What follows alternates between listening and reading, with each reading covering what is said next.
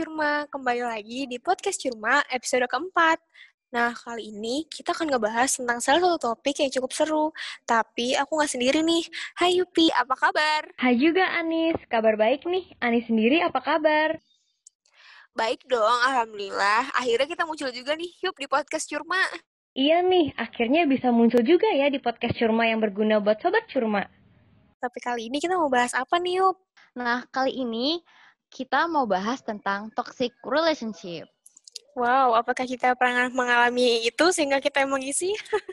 Enggak dong, enggak juga. Nah, justru kita di sini tuh mau sharing gimana sih caranya terhindar dari toxic relationship. By the way, sebelum kita kasih tahu tipsnya, emang toxic relationship itu apa sih, Yup? Jadi, toxic relationship itu adalah hubungan yang udah gak sehat nih Sobat Curma. Nah, ciri-cirinya itu kamu bisa ngerasa gak seneng, gak nyaman, bahkan ngerasa gak aman ketika kamu lagi sama partner kamu nih. Nah, selain itu kamu juga ngerasa kamu gak bisa jadi diri kamu sendiri ketika lagi bersama dia. Nah, toxic ini gak melulu soal pacar loh, bisa juga terjadi di pertemanan, bahkan di keluarga kita. Bener banget nih, Yup. Toxic relationship itu memang bisa nimpa siapa aja ya, tanpa memandang status. Iya, bener banget. Toxic relationship ini tuh bisa menimpa siapa aja loh Sobat Curma. Bahkan seorang public figure pun bisa mengalaminya. Nah, salah satu contoh yang sempat heboh kemarin itu ada Kesha Ratuliu yang mendapat perlakuan kasar baik secara verbal maupun fisik dari mantan pacarnya. Wow, untungnya dia berhasil keluar dari situasi toxic itu ya. Nah, Sobat Curma, kita lanjut nih ke sebab akibat. Toxic relationship itu terjadi pasti punya sebab akibatnya dong. Yang aku tahu, Nah, iya bener. pertama pasti karena ada faktor-faktornya nih. Misalnya dari faktor eksternal, pergaulan sobat curma yang kurang tepat itu juga bisa menjerumuskan sobat curma ke eh, toxic relationship loh. Karena kalau misalnya kalian mendapatkan pasangan di eh, lingkungan pergaulan yang kurang tepat, mungkin aja hubungan yang kalian punya bis, bisa dibawa oleh dia kebiasaan-kebiasaan yang toksik. Terus juga bisa jadi faktor internalnya, misalnya ada beberapa orang yang dia tuh rel memaksakan diri untuk bertahan di hubungan yang udah toksik sebenarnya. Karena apa? Karena sobat curman tak pasti tahu kan istilah bucin. Nah, bucin ini nih yang biasanya jadi faktor faktor utama seseorang itu dilema untuk meninggalkan toxic relationship ini. Kenapa seorang bisa jadi bucin sih? Karena biasanya eh, ketika orang itu udah nyaman, sebenarnya ini kayak eh, sifat alamiah manusia ya, sobat curma. Ketika kita udah punya pegangan atau punya sesuatu yang nyaman, kita bakalan mau ngelakuin apa aja untuk eh, bikin dia tuh nggak pergi dari kita dan untuk dia tetap sama kita gitu. Dan ka- bisa juga karena mungkin kitanya nggak pede maksudnya nggak pede nih gimana nih? Jadi eh, ketika ada orang yang yang bisa nerima kita apa adanya dan dia bisa mencintai kita apa adanya nah ya udah kita akhirnya kayak seakan-akan eh, he's the only one gitu. Seakan-akan gak ada orang lagi yang kayak dia. Dan kita bakalan uh, gak rela untuk dia pergi. Padahal mungkin kalian gak tahu nih kalau sebenarnya hubungan kalian tuh udah toksik dan taunya ketika nanti udah di udah di puncak ke udah di puncak hubungan kalian gitu. Iya tuh nih, bener banget. Faktor tadi itu bisa bikin kita terjebak di hubungan yang nggak sehat. Nah, Sobat Curma, kalau misalkan kita udah terjebak di hubungan yang nggak sehat nih, kita bisa melakukan beberapa hal nih. Yang pertama, Sobat Curma itu bisa mengenali dan mengakui bahwa hubungan ini tuh udah toksik. Nah, kalau udah tahu nih hubungan ini tuh toksik, kita bisa cari tahu akar permasalahannya dari mana nih. Apakah terlalu posesif atau mungkin doi itu manipulatif. Nah, ketika Sobat Curma udah tahu nih permasalahannya apa, kita bisa nih mengkomunikasikannya sama partner kita. Kayak, kamu kayaknya terlalu begini, aku ngerasa nggak nyaman, atau mungkin aku ngerasa ini tidak benar gitu. Nah, ketika sudah dikomunikasikan dan nampaknya dia tetap seperti itu nih, atau mungkin setelah dia komunikasi ke kita, kita tetap seperti itu. Nah, itu mungkin memang sudah waktunya untuk mengakhiri hubungan itu gitu. Harus berani mengakhiri hubungan itu. Karena balik lagi yang last but not least, kita harus menghargai dan menyayangi diri kita sendiri. mantep banget Yupi nah yang paling tunggu-tunggu nih sobat curma semua gimana sih cara biar kita terhindar dari toxic relationship Nah, gimana tuh nih tipsnya? Mungkin Anis bisa cerita nih ya. Anis ketika berhubungan sama orang tuh apa yang dilakukan supaya terhindar dari hubungan yang nggak sehat? Oke, aku cerita sedikit nih ya, Sobat Curma. Kalau aku sendiri ketika menjalani sebuah hubungan, itu yang pertama, ketika kita memutuskan untuk memiliki sebuah hubungan, baik itu dengan pacar, dengan teman gitu ya, kita harus sadar kalau kita itu nggak bisa ngerubah seseorang untuk menjadi lebih baik versi kita, uh, bahkan yang lebih parah tuh untuk menjadi apa yang kita mau gitu. Karena ya memang walaupun kita walaupun misalnya kita punya hubungan, tapi uh, hidup itu kan tetap milik masing-masing gak sih? Iya, bener kita, banget nih. Mm -mm. Kita harus sadar kalau kita tuh nggak bisa kontrol semua aspek kehidupan pasangan kita gitu ya. Karena mereka juga mempunyai kehidupan sendiri. Iya, benar banget. Dan apalagi nih menurut aku yang paling penting dalam sebuah hubungan itu adalah komunikasi. Ini menurut aku ya yang paling penting. Kenapa? Karena uh, ketika komunikasi kita nggak uh, lancar atau komunikasi kita kurang bagus nih baik dengan orang tua atau teman apalagi dengan pacar gitu ya biasanya uh, apalagi ketika ada masalah itu bakalan susah untuk kita berdua menyelesaikannya gitu. Mungkin uh, ada beberapa orang yang uh, ketika dia nyelesain masalah itu lebih baik diam.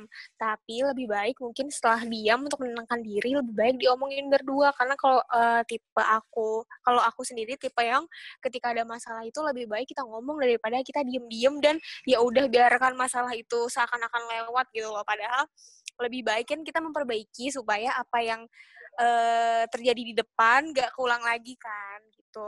Nah, yang selanjutnya itu overthinking nih Sobat Curma. Sobat Curma pernah overthinking gak sih sama temen atau bahkan sama pacar sendiri?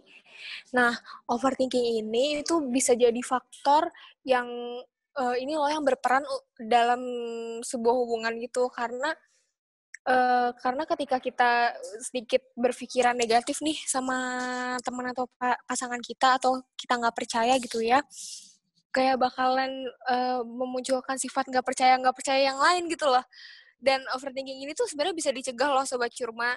Kayak misalnya kalian distraksi dengan hal-hal yang lebih bermanfaat buat kalian lakuin dan kalian juga bisa bertanya sama diri kalian sendiri sebenarnya apa yang aku pikirin ini beneran terjadi nggak sih? Atau apa yang aku pikirin ini itu sebenarnya bermanfaat nggak sih untuk aku pikirin? Gitu. Karena banyak hal lain yang lebih bermanfaat buat kita lakuin daripada hanya sekedar mikirin hal yang belum tentu terjadi gitu sobat curma. Dan terakhir uh, sebelum menjalani hubungan atau ketika kita menjalani hubungan yang paling terpenting adalah cintai diri sendiri seperti kata Yupi yang tadi karena yang paling penting itu ya kebahagiaan diri kita sendiri sobat curma. Nah kalau Yupi cerita dong yuk gimana cara kamu buat terhindar dari toxic relationship. Nah, yang pertama aku setuju banget nih sama Anis yang bilang pertama tadi juga bahwa kita tuh harus sadar kalau kita tuh nggak bisa ngontrol pasangan kita atau teman kita karena mereka punya kehidupan masing-masing yang juga harus kita hargai. Nah, ini nyambung nih ke tips aku yang nomor dua, yaitu kita tuh harus menghargai partner kita. Ketika mereka sedang berbicara, itu kan memang harus dihargai. Tapi selain ketika mereka sedang berbicara, kita juga harus menghargai kehidupan private-nya mereka. Karena mereka mungkin pengen punya me time sendiri. Iya nggak, Nis? Kayak ada waktunya, kita tuh pengen me time sendiri gitu kan? Iya, bener banget. Me time itu juga penting sih. Nah, itu kita harus menghargai kehidupan pribadinya partner kita. Nah, yang terakhir tips dari aku nih, kita tuh harus percaya sama partner kita. Mungkin ini bisa nyambung ke akibat dari overthinking yang Anis bilang tadi. Kan overthinking tuh akibatnya banyak nih. Nah, salah satu efeknya overthinking ini adalah kita jadi kayak ngerasa nggak bisa percaya sama pasangan kita. Kita kayak selalu bertanya-tanya gitu kayak apakah partner kita ini uh, cuma mem memanfaatkan kita atau apakah partner kita ini di belakang kita melakukan hal-hal yang nggak kita suka atau gimana. Nah, itu juga berbahaya nih buat hubungan kalau kita nggak percaya sama pasangan kita. Nah, kalau tadi kan kita udah nge-share nih tips sama pasangan yuk. Nah, aku punya beberapa tips juga nih Sobat Curma buat kita terhindar dari yang namanya toxic relationship di hubungan pertemanan. Nah, yang pertama nih menurut aku itu yang paling penting saling menghargai sih. kita menghargai teman kita dan kita juga menghargai diri sendiri maksudnya gimana nih misalnya sobat curma ngajak teman-teman untuk main tapi mereka pada nggak bisa uh, atau pada nolak gitu kan kadang-kadang kita suka kesel ya nah menurut aku ini nih uh, kita juga harus menghargai kepentingan orang. Kita juga harus menghargai waktu orang lain. Mungkin emang mereka sibuk atau ada prioritas lain yang mereka utamakan gitu. Nah biar kita nggak misu-misu sendiri dan selalu berpositif thinking. Nah yang kedua menghargai diri sendiri. Maksudnya gimana tuh? Nah di hubungan pertemanan atau di hubungan uh, pacaran dan keluarga maupun kita sedekat apa pun sobat curma yang namanya privacy untuk diri kita sendiri itu paling penting sih menurut aku. Maksudnya gini nih uh, ketika kita menghargai ketika kita ngejaga privacy kita maksudnya kita bisa ngebatasin gitu kita tahu batasannya masing-masing itu namanya kita juga menghargai diri diri kita sendiri gitu. Maksudnya yang gak berlebihan yang bisa orang lain mencampuri urusan privasi kita. Nah yang selanjutnya itu menurut aku uh, ketika kita di hubungan pertemanan kan banyak juga nih yang misalnya teman-teman kalian ngebawa topik-topik negatif nih. Kalian juga pasti bisa ngerasain kan? Nah menurut aku kita juga harus tahu sobat curma batasan-batasannya.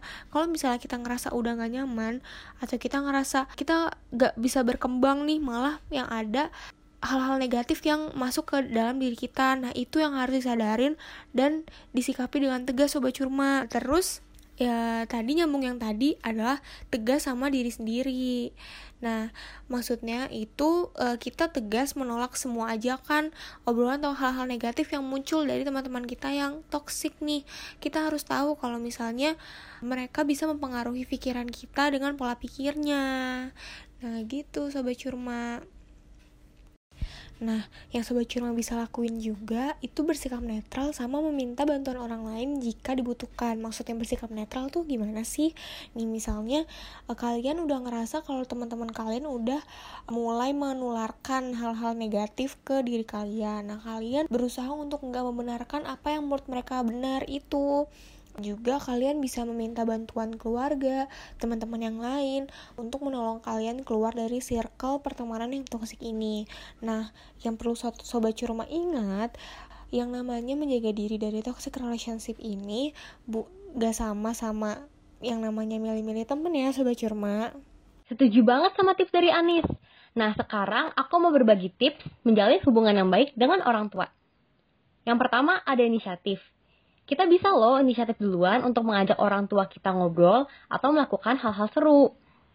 Yang kedua, ada quality time. Ini penting banget nih Sobat Curma, karena dengan melakukan quality time, kita dan orang tua bisa menjadi lebih dekat. Yang ketiga, hindari perdebatan yang tidak diperlukan. Ketika kita salah, kita bisa mengakui nih kalau kita salah. Atau ketika sedang berbeda pendapat, kita bisa menyampaikannya dengan baik, agar terhindar dari pertengkaran yang lebih besar. Yang terakhir, ada bersikap jujur dan terbuka. Untuk menjaga hubungan yang baik dengan orang tua, kita perlu terbuka nih dengan orang tua tentang apa yang kita pikirkan dan kita rasakan. Dengan begitu, orang tua kita dapat lebih memahami apa yang kita inginkan. Wah, nggak kerasa nih tapi kita udah mudahan. Pokoknya untuk sobat curma, jangan sampai kalian mengalami toxic relationship ataupun takut untuk mengakhiri suatu toxic relationship ya. Karena yang harus sobat curma ingat selalu, yang paling penting itu adalah kebahagiaan diri kita sendiri. Nah, bener banget tuh kata Anis. Jadi sobat curma harus bisa menyayangi dan menghargai diri sendiri ya. Nah, untuk penjelasan lebih lengkapnya tentang toxic relationship, bisa Sobat Curma lihat di postingan Curma nih.